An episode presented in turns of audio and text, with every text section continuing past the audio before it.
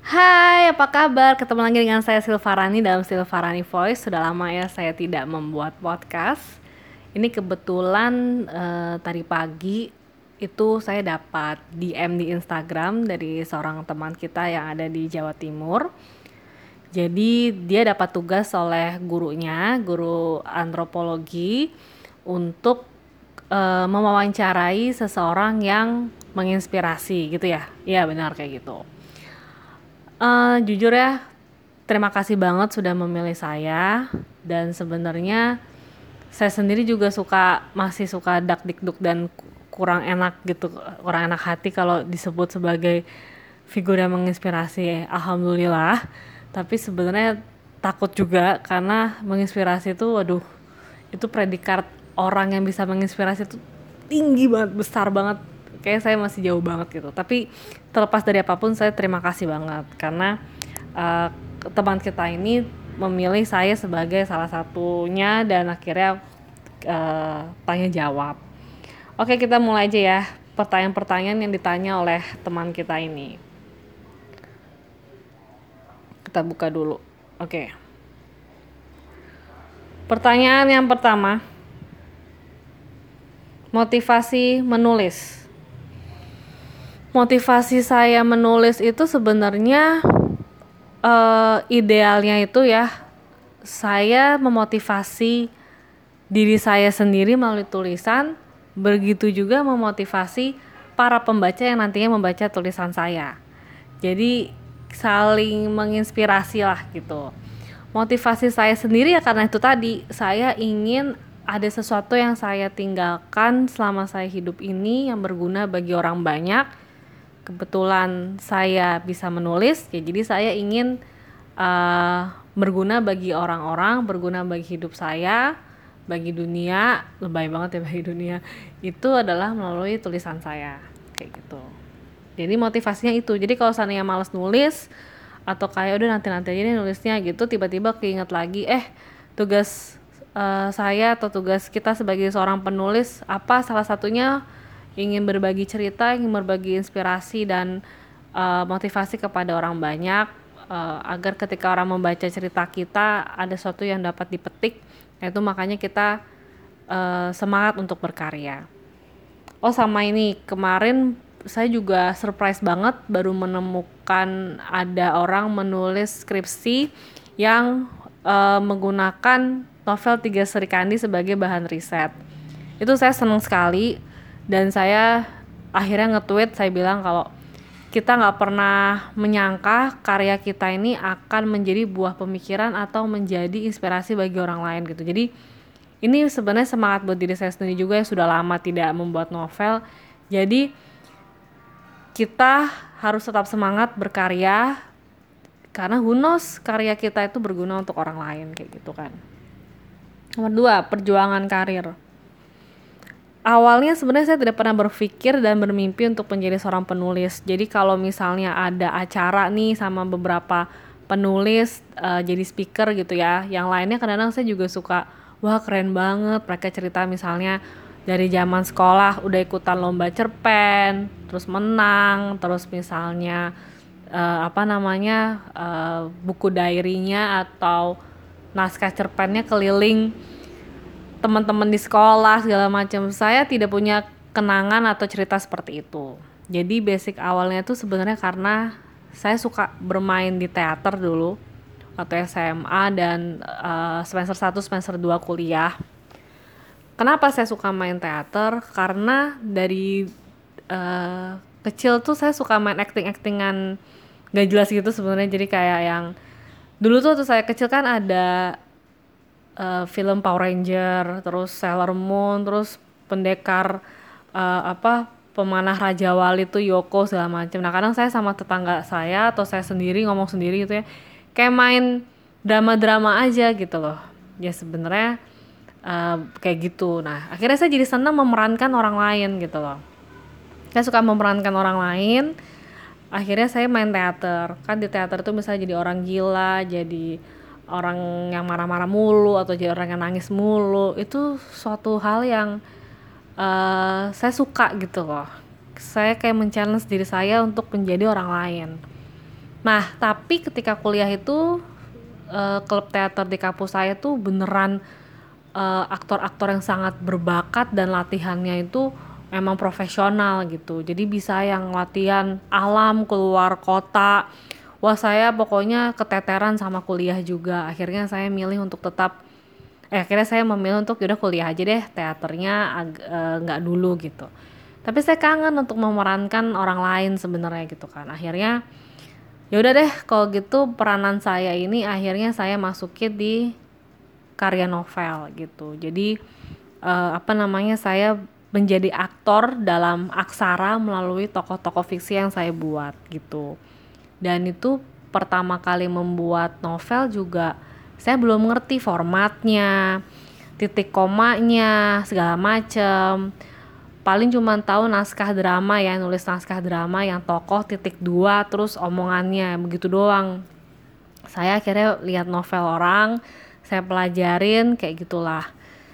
Itu juga udah berkali-kali ditolak ya berkali-kali ditolak. Sampai akhirnya begitu kul begitu kerja udah nggak terlalu berpikir menjadi penulis karena berkali-kali ditolak sampai nangis di kampus.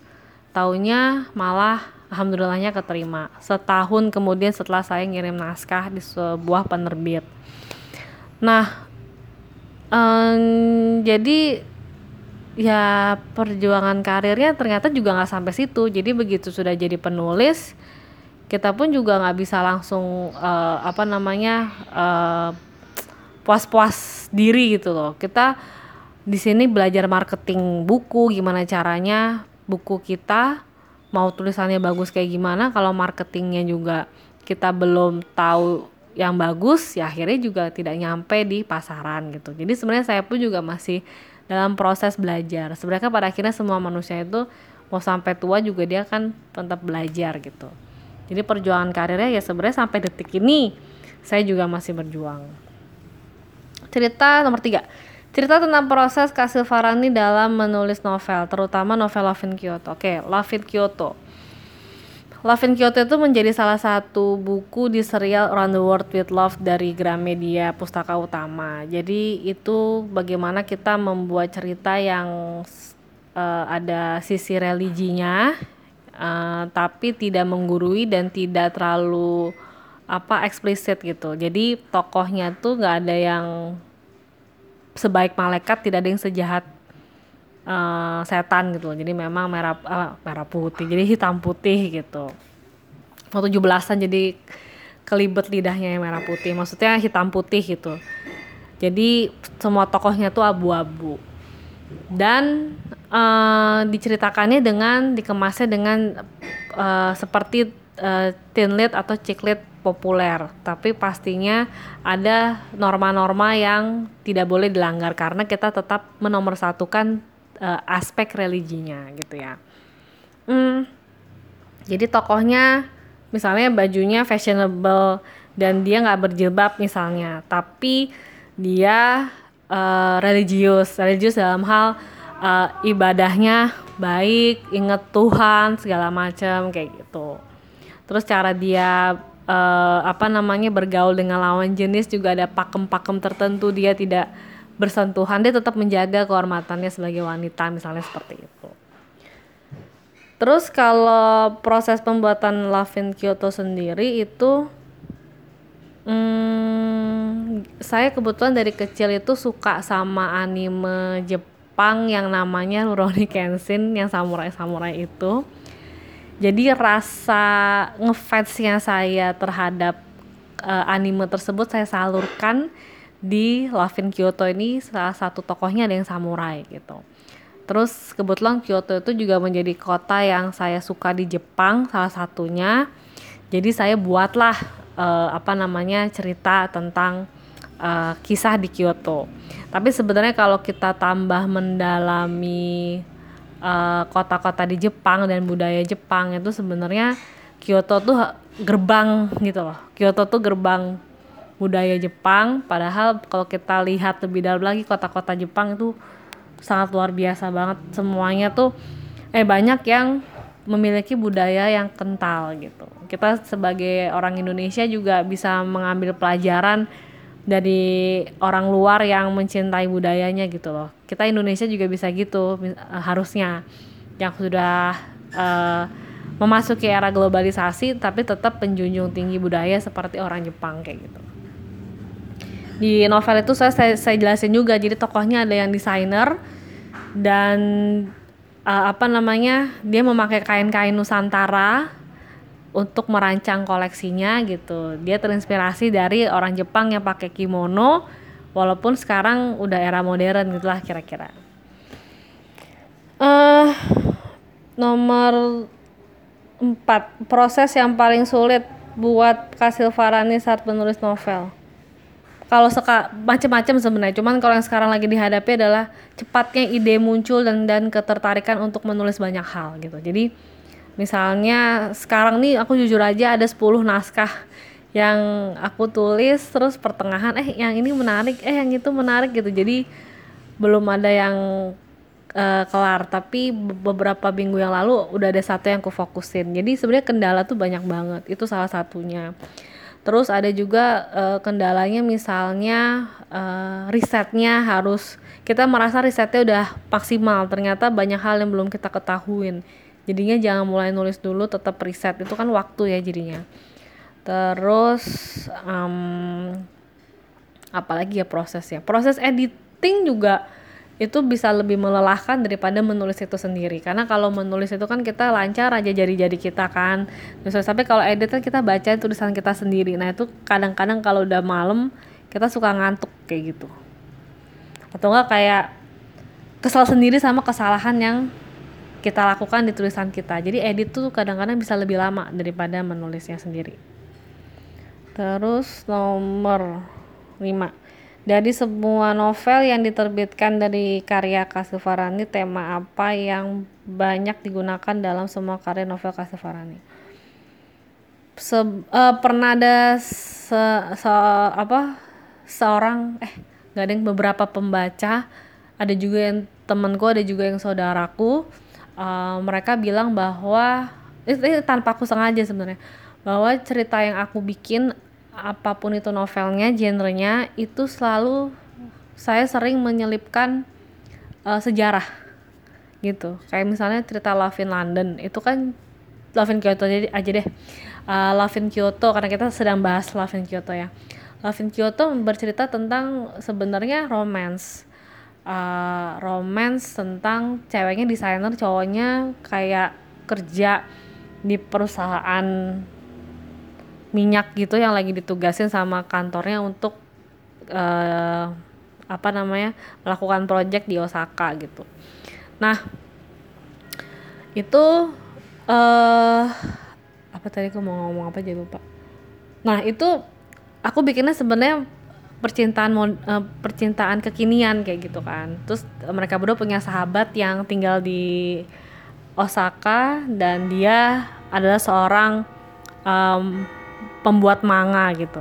Eh mangga ya omongnya mangga nah uh, tapi aku selipkan sejarah di situ. Jadi mereka aku bikin da, apa namanya berkunjung ke museum. Terus habis itu aku menceritakan sedikit sejarah Jepang Terus ada salah satu tokoh samurai dan dia ini dulu menjadi salah satu tentara Jepang yang menjajah Indonesia. Ya, itu aku ceritakan juga jadinya sejarah Indonesia sedikit kayak gitu. Karena uh, sebenarnya aku pingin banget nulis novel sejarah, cuman aku tahu aku belum sanggup menurut aku. Sebenarnya mungkin bisa tapi aku belum yang fokus banget banget. Jadi kayak pingin tapi pingin memberikan seja, eh, pengetahuan sejarah apa info sejarah kepada banyak orang. Akhirnya dari novel romance ini uh, genre romance mungkin saya bisa menyelipkan beberapa hal tentang sejarah dan budaya tentunya. Itu yang pertama ya jadi cerita-cerita saya katanya banyak unsur sejarahnya budayanya. Yang kedua tokoh-tokoh yang saya buat itu kalau kata beberapa orang itu pasti dia punya punya visi misi dalam hidup atau punya cita-cita yang besar gitu loh. Eh, nggak uh, ada tokoh yang yaudah ceritanya di novel romance ya udah ceritanya saya 24 jam adalah mencintai dan dicintai oleh kekasih saya. Itu nggak ada. Pasti setiap orang itu punya visi misinya.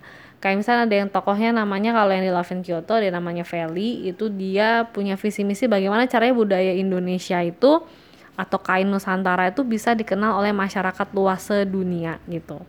Jadi dia kayak berjuang banget bersama uh, butiknya itu untuk memperkenalkan uh, kain Nusantara ke dunia. Lalu ada yang namanya Mario itu yang tadi aku bilang dia itu apa namanya kerja di perusahaan minyak dan lagi ditugasi kantornya di Osaka. Ya visi misi dia adalah ya dia adalah orang yang sangat ulet dan pekerja keras. Dan dia melihat referensi orang-orang Jepang di sana kan pada workaholic banget. Dan dia mendapatkan inspirasi dari uh, gigihnya atau uletnya orang-orang Jepang bekerja di sana gitu. Jadi kayak gitu. Begitu juga dengan ada yang namanya um, Rebi itu dia yang tadi apa pembuat komik manga itu dia juga gigih anaknya gitu. Jadi aku bikinnya kayak gitu. Um, nomor 6 siapa yang menginspirasi kasih Farhan sehingga sukses menjadi penulis? Aduh menginspirasi tuh banyak banget ya. Uh, saya nggak punya figur satu dan dia menginspirasi gitu nggak. Ada yang saya terinspirasi karena karya menulisnya ada yang saya terinspirasi karena semangat kerjanya ada yang terinspirasi uh, bagaimana down to earthnya dia ada yang uh, menginspirasi bagaimana dia berbagi karyanya kepada orang-orang. Ya pokoknya akhirnya inspirasi itu nggak cuma satu. Penulis aja yang ibaratnya uh, profesinya penulis aja udah banyak banget yang aku terinspirasi. Ada uh, Dewi Lestari ya atau di terus ada Andre Hirata ada Terelie ada uh, Eka Kurniawan terus ini siapa lagi ya? Kayak dalam negeri tuh hmm, Pramudia Nantatur of course ya. Ya gitu aja udah banyak tuh ya. Ntar aku pikir-pikir lagi siapa ya. Uh, itu sih yang aku terinspirasi. Oke kira-kira itu sih yang bisa aku sharing pertanyaannya dan enam kan ya. Nah, terima kasih sebelumnya uh, sudah mempercayakan aku sebagai salah satu figur yang menginspirasi. Semoga kita semua bisa saling menginspirasi karena aku percaya inspirasi itu nggak nggak datang cuman dari satu arah gitu loh. Murid terinspirasi guru. Um, apalagi misalnya? Um, ya ini kayak misalnya pembaca terinspirasi penulis. Terus fans terinspirasi idola. Itu kadang-kadang kebalik juga idola guru penulis apalagi uh, seniman mungkin peneliti apa pun itu juga kadang-kadang mungkin terinspirasi dari uh, pemba apa penikmat karya atau uh, ilmu apa uh, yang menikmati kerjaannya mereka kayak gitu. Gitu sih kalau menurut aku. Ya terima kasih